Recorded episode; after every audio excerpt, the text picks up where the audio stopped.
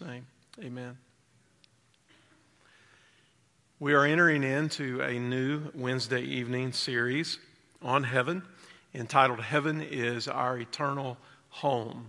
Tonight, the focus is eternity past and the heavens. And we're going to go to the very beginning of the Bible in Genesis chapter 1 in the first two verses.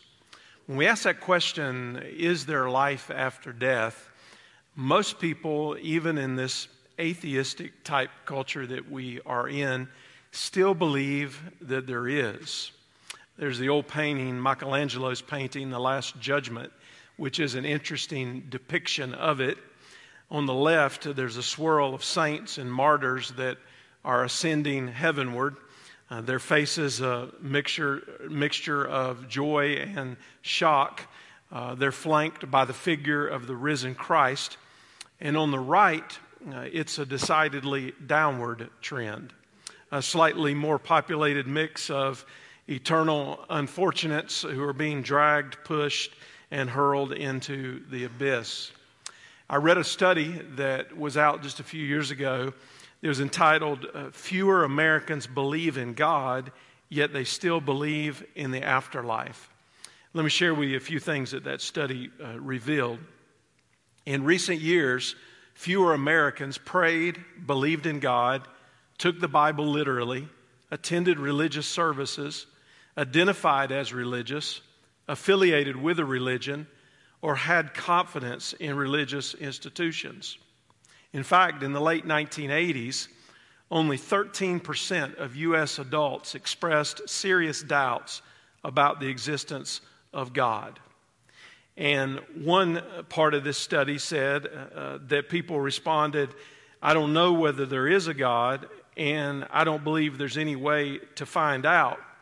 And the younger group was particularly in that camp with the numbers rising. And while 15% of adults said they were not religious at all uh, in 1998, that number had gone up by 30% by 2014 not even 20 years had passed. The Pew Research Center did some surveys in 2018 and 2019. In those studies, 65% of American adults described themselves as Christians when asked about their religion, which we know is uh, way high from reality. But that number was down 12% in less than a decade. Meanwhile, the religiously unaffiliated share of the population, those who describe their religious identity as atheist, agnostic, or nothing in particular, now stands at almost 30%, somewhere between 25 and 30%, uh, almost doubled in the last 10 or 11 years. But what was interesting about it is that while fewer people said they believed in religion, or they had more questions about God, the numbers of people who believed in an afterlife remained fairly steady. That Pew study went on to say it's natural for people to want things to turn out well in the end. Roughly 7, in 10 uh, 7 out of 10 Americans say they believe in heaven where people who have led good lives are eternally rewarded. Of course, we know that's not the gospel. But that's the mentality of a lot of people. If you do good things, you're going to go to whatever your idea of heaven is. We also hear commonly the uh, epitaph, rest in peace. And you'll see RIP uh, all over the internet when anybody pretty much dies. Uh, the phrase was interestingly found on tombstones somewhere around the 5th century, and it became more common on Christian tombs uh, by the 18th century. But the reality is, we know that everybody is not going to rest in peace. There's a lot of uncertainty and there's a lot of confusion about death and the afterlife. And I want us to go to the Bible for our answers. A few years ago, I did a study on Randy Alcorn's book, Heaven, and we pretty much patterned that discipleship study after that book, but I'm going in a totally different direction with this particular study. And my prayer is that our confidence and our faith in God will grow as we cover some very pertinent subjects uh, that will help us have a better understanding. J.C. Ryle said the man who's about to sail for Australia or New Zealand as a settler is naturally anxious to know something about his future home, its climate, its employments, its inhabitants, its ways, and its customs. All these are subjects of deep interest to him. You're leaving the land of your nativity. You're going to spend the rest of your life in a new hemisphere it would be strange indeed if you did not desire to know about your new abode. Now, surely, if we hope to dwell forever in that better country, Ryle says, even a heavenly one, we ought to seek all the knowledge we can get about it. Before we go to our eternal home, we should try to become acquainted with it. So, here's some subjects we're going to cover in the coming weeks. And I may expand as I go along, so don't hold me to these specifically, uh, but we'll cover these at a minimum and maybe even more as we move forward. Tonight, we're thinking about eternity past and the heavens. And we're going to ask the question what was God doing before creation? What are the three heavens? And from where does God rule? We're going to cover next the concept of heaven in the Old Testament. We're going to think about Sheol and how that fits into the afterlife and why it was that in the Old Testament uh, the teaching about the afterlife was more general, even though there are a lot of specifics about heaven and about where God is. And uh, we're going to look at the, an Old Testament overview, basically. And then we're going to look at the greatest blessing of heaven, which is the presence of God, the greatest gift of all of being reconciled to the God who made us and being in his presence forever. And then we're going to think about what happens at death and how do we understand what happens at death. What happens immediately when we draw our last breath on this earth? What happens in terms of our bodies? And what are we awaiting and what are we receiving? And the Bible actually has quite a bit to say about that, and we're going to look at that because that certainly should be of interest to us. And one of the thing, reasons I think it should be of interest to us is there are a lot of professing believers that live with a lot of fear. And I want you to know you don't have to live with fear. Yes, there's still an element of the unknown. There are things that we don't know, but God has given us so much that we can know with confidence that it should build our hope and our trust in Him. And then we're going to think about the current heaven. What's it like in heaven now? What's going on in heaven? What are some of the activities that are uh, spoken of in the scripture that's going on in the current, current heaven? And then the return of Jesus and the millennium. Will history as we know it actually end? What will the millennium be like? How will that be similar to the next subject, the new heavens and the new earth? How is there going to be a recreated new heavens and new earth? And what's that going to look like? And then we're going to get to the point that everybody probably thought we might be starting with tonight, and that is the heavenly city. Because there is some incredible uh, descriptive language in the book of Revelation that talks specifically about the heavenly city and what we can uh, expect there, the New Jerusalem, and all that goes along with that. And then what will heaven be like? Uh, who will we be? What will our relationships be like? What will we be doing in heaven? I'm going to take one evening and just talk about some common misconceptions about heaven with some frequently asked questions. I'll probably give you the opportunity before I get to that to submit questions that you might have. And if there are any in there that I wasn't already planning on covering, uh, then I'll do my best to cover those as well. And then finally, the importance of getting ready for heaven.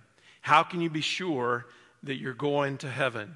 What should your priorities and perspective in this life be so that you're preparing for the life to come? So, our text tonight is Genesis chapter 1 in the first two verses. So let's read that together. Beginning in verse 1 In the beginning, God created the heavens and the earth.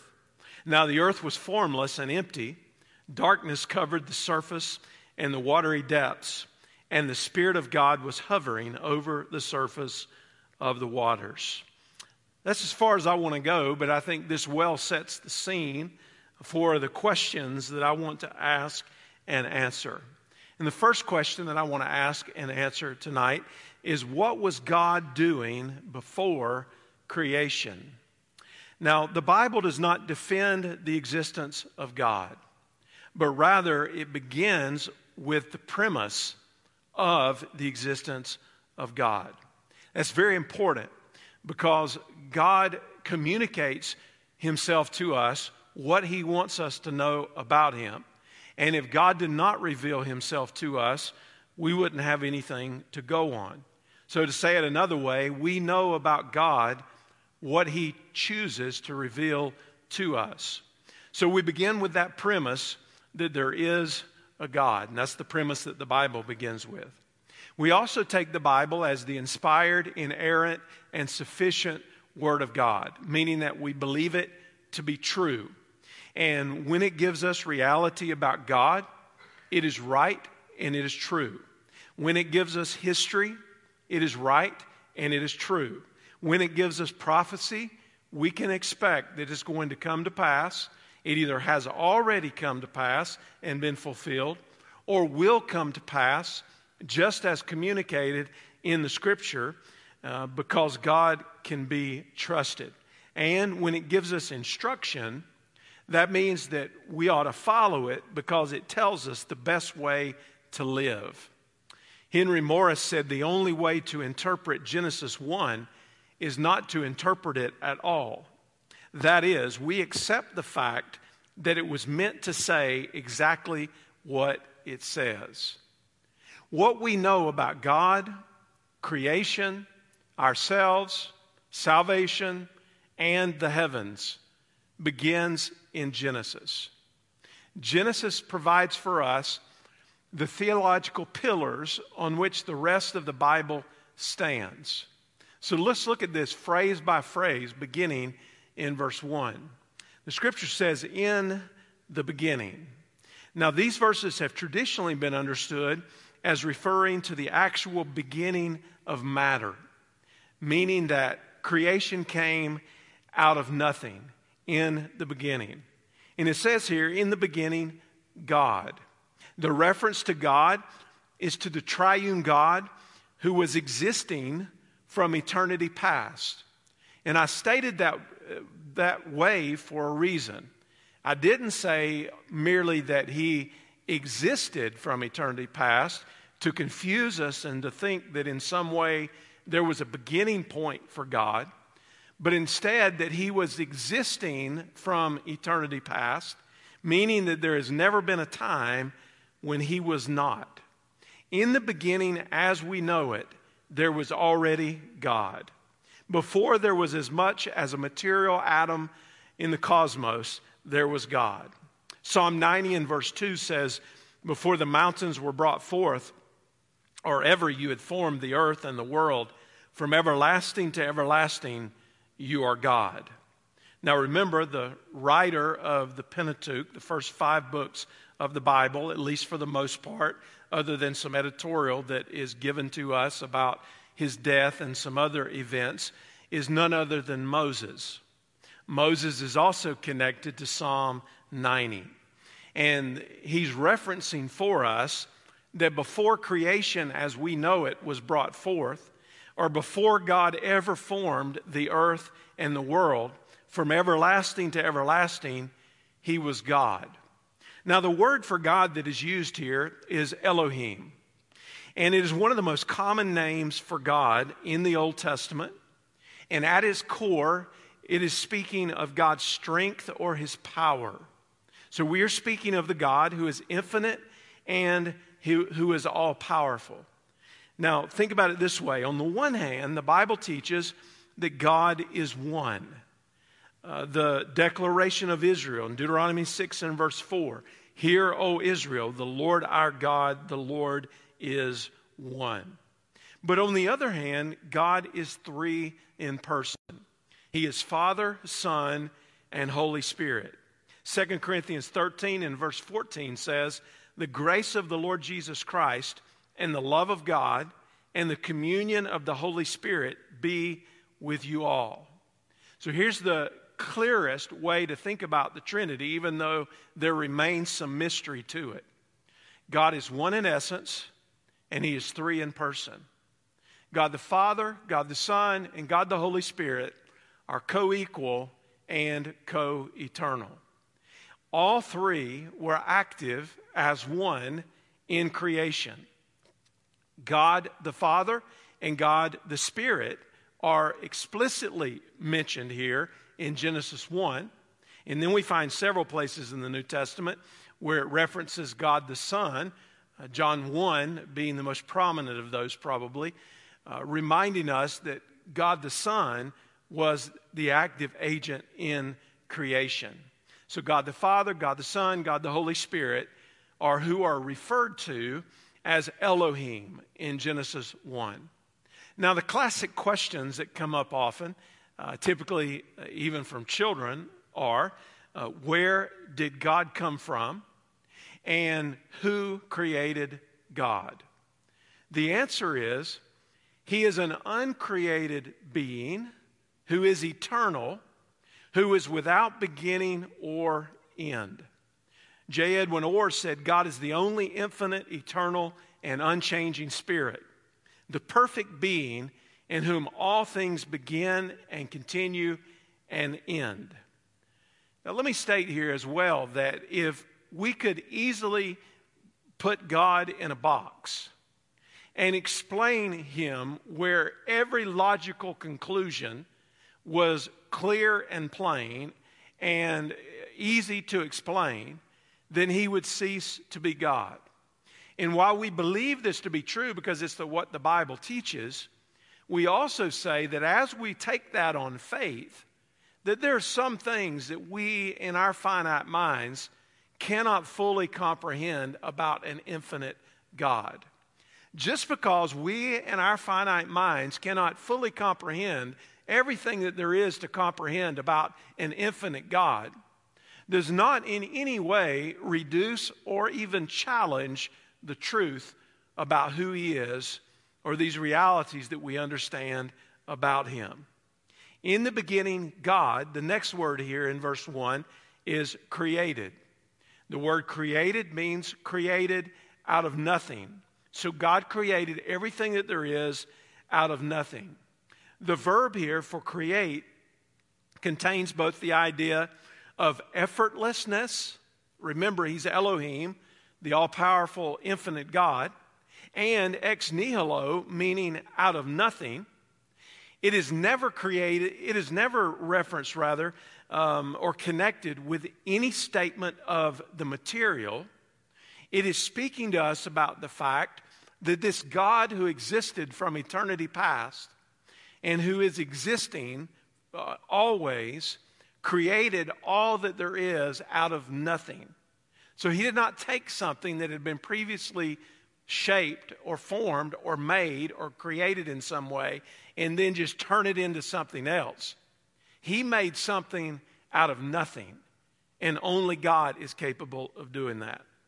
Believing God's word, the writer of Hebrews gave it precise explanation. He said this By faith, we understand that the universe was created by the word of God, so that what is seen was not made out of things that are visible.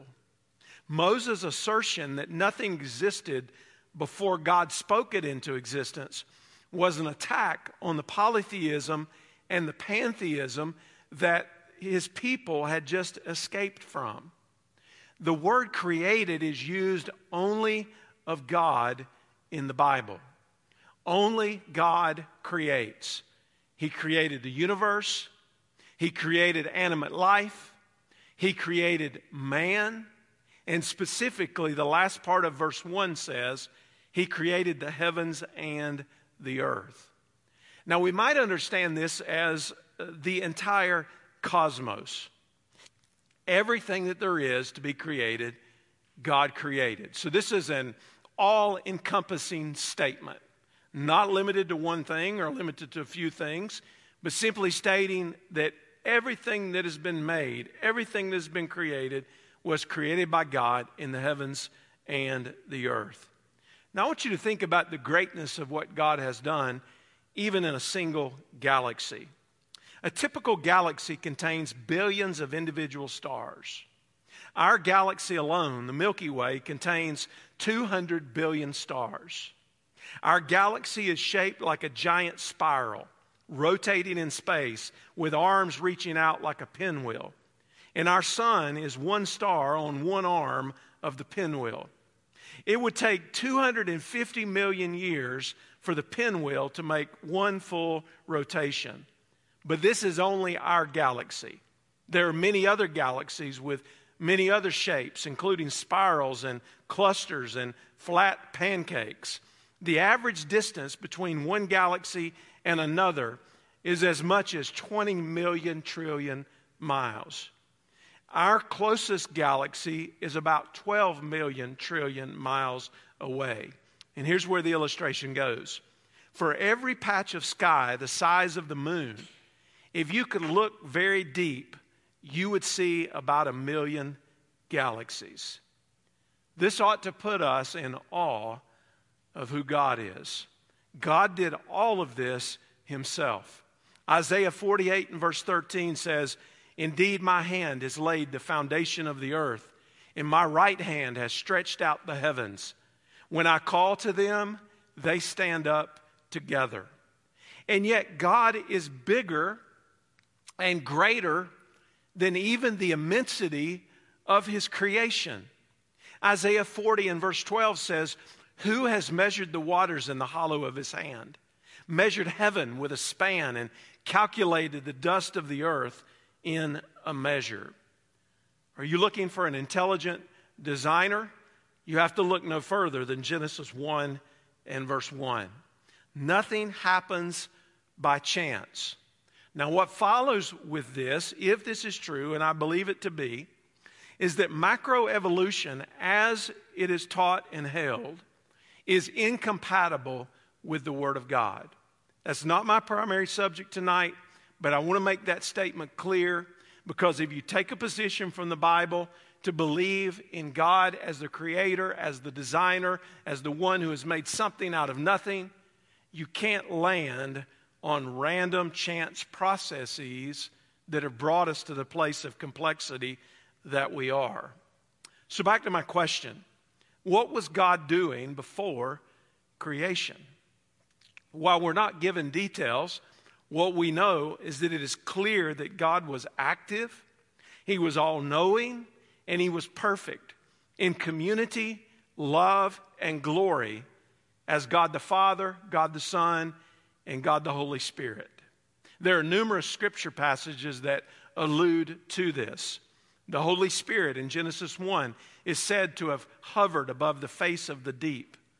Jesus prayed in John 17 and verse 24 Father, I desire that they also, whom you have given me, may be with me where I am, to see my glory that you have given me because you love me. Watch this before the foundation of the world. So I think the answer to this question is that before creation, God dwelt joyfully in eternity as the triune God.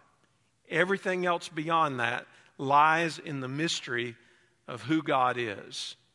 And then that takes me to the second question What are the three heavens? Now, I want you to note here that we are going from a broad view down to a very, very specific view.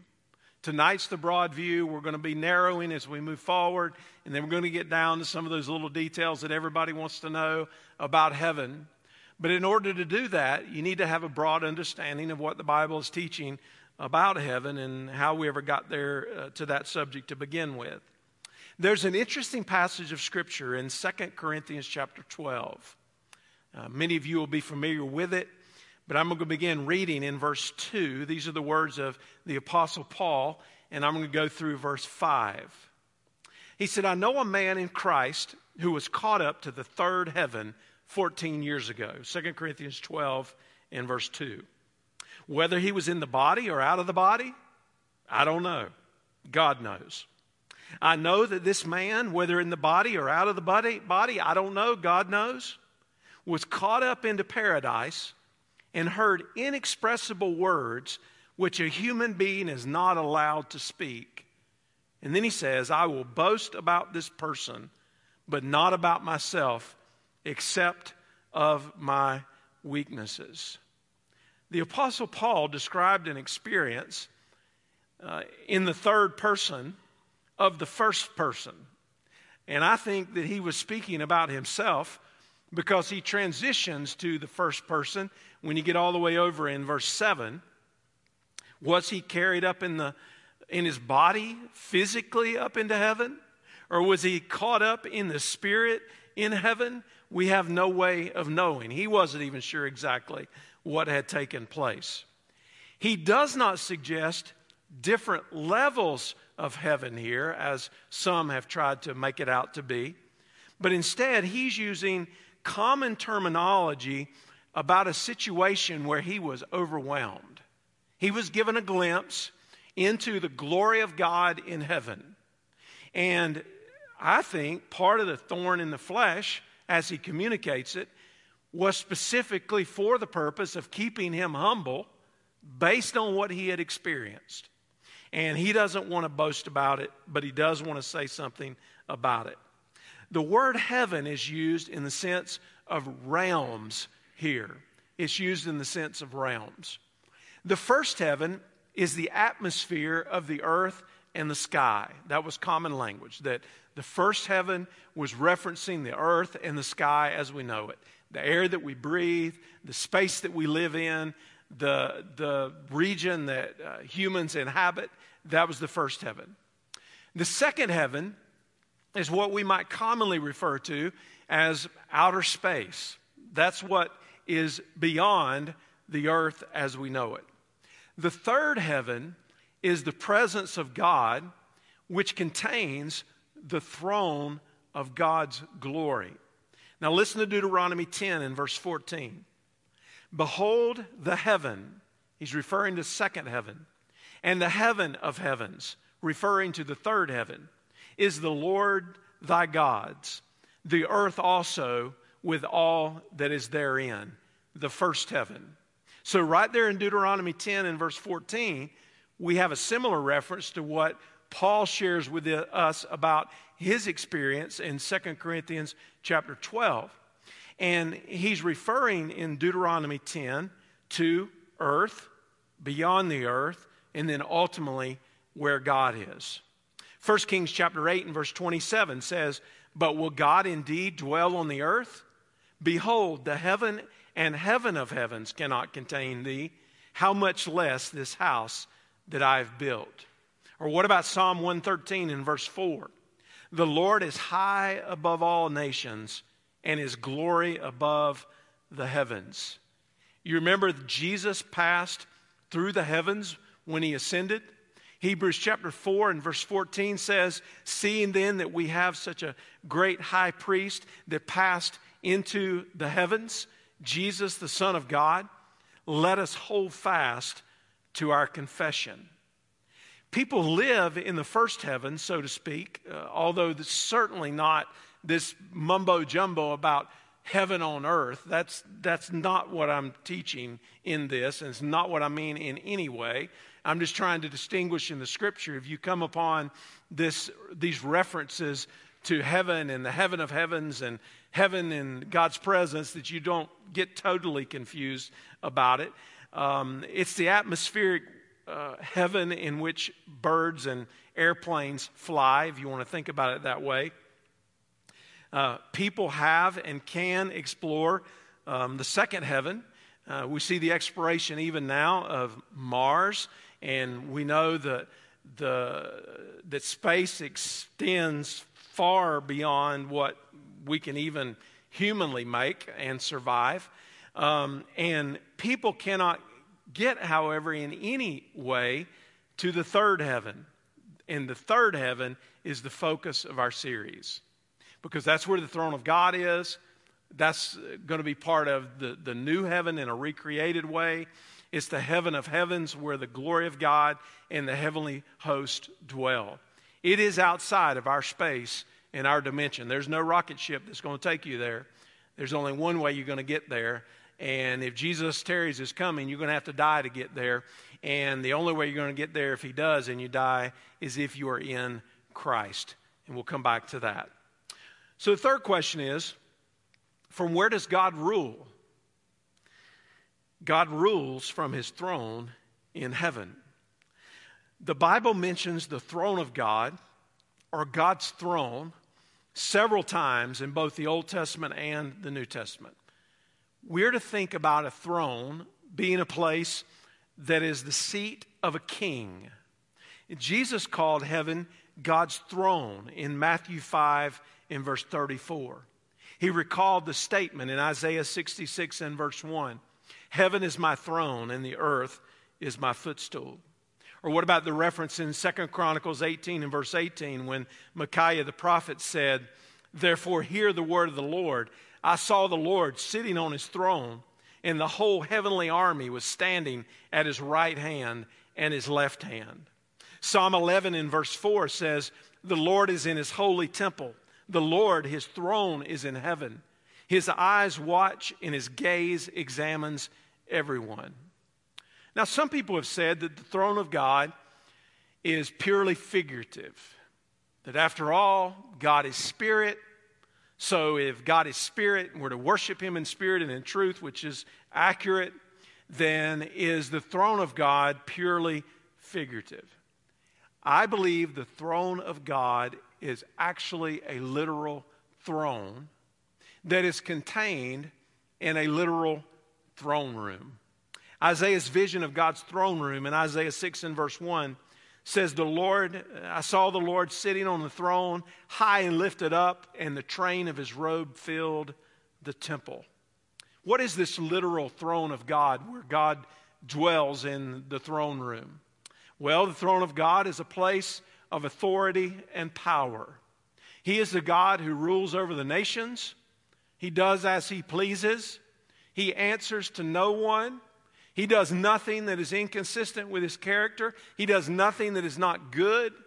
And it's a place where his authority and his power is exerted over all of time and eternity and over all that God has created. The throne of God is a place of incalculable glory and majesty. You remember Jesus ascended and sat down at the right hand of the throne of God in heaven the special place of honor. And when we think about the glory and the majesty of God, we often uh, minimize God uh, to make him fit our liking or to fit what our plans are. But the glory of God and his majesty is an overwhelming concept. And part of what makes this glory and majesty such an overwhelming concept is that the throne of God is also a place of holiness. Only the redeemed in Jesus Christ will be able to stand before the throne of God in heaven. The throne of God in heaven is a place of justice. He has prepared his throne for judgment, and the final judgment takes place before a throne. And the throne of God is also a place of grace and of eternal life. We are told that we can approach the place of incalculable glory and majesty with confidence because of the grace of God. That we are invited. This is the thought that should absolutely overwhelm us, just like the experience that Paul had when he uh, had that experience that I think was first person. It should overwhelm us the fact that not only can we come, but we can come confidently. And not only can we come confidently, but we're invited to come that way. And our Father receives us with an everlasting love.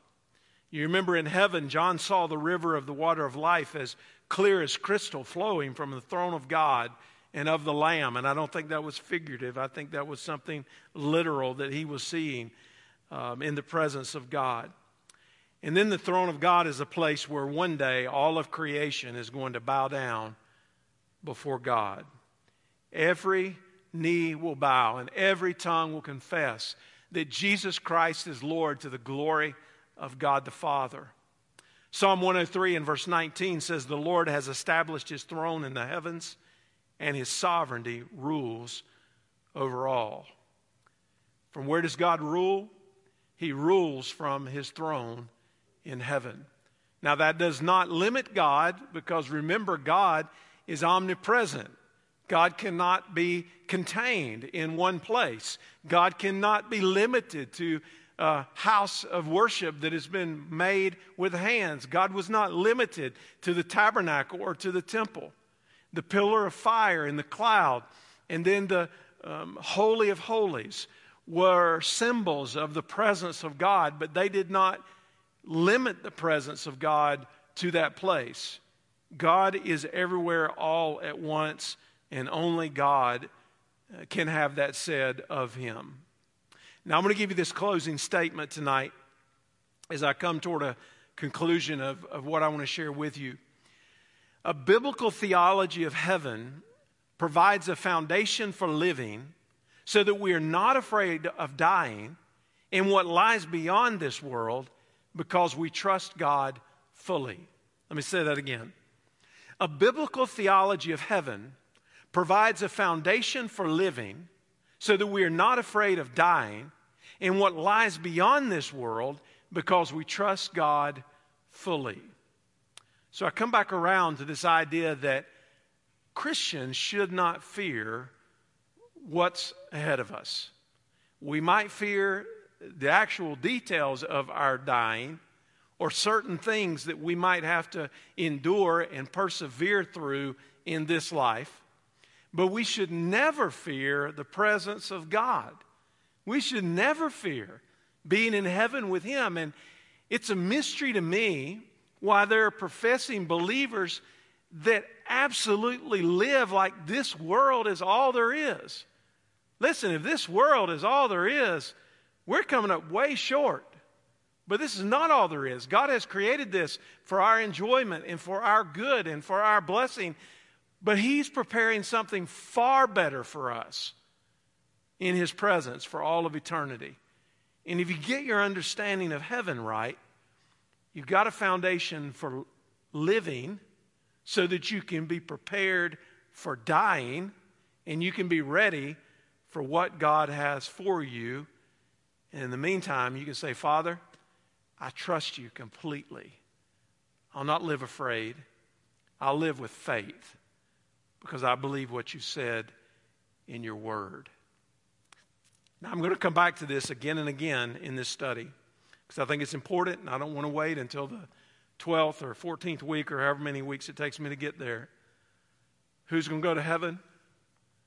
Only those who repent of their sins and believe in the Lord Jesus Christ for salvation.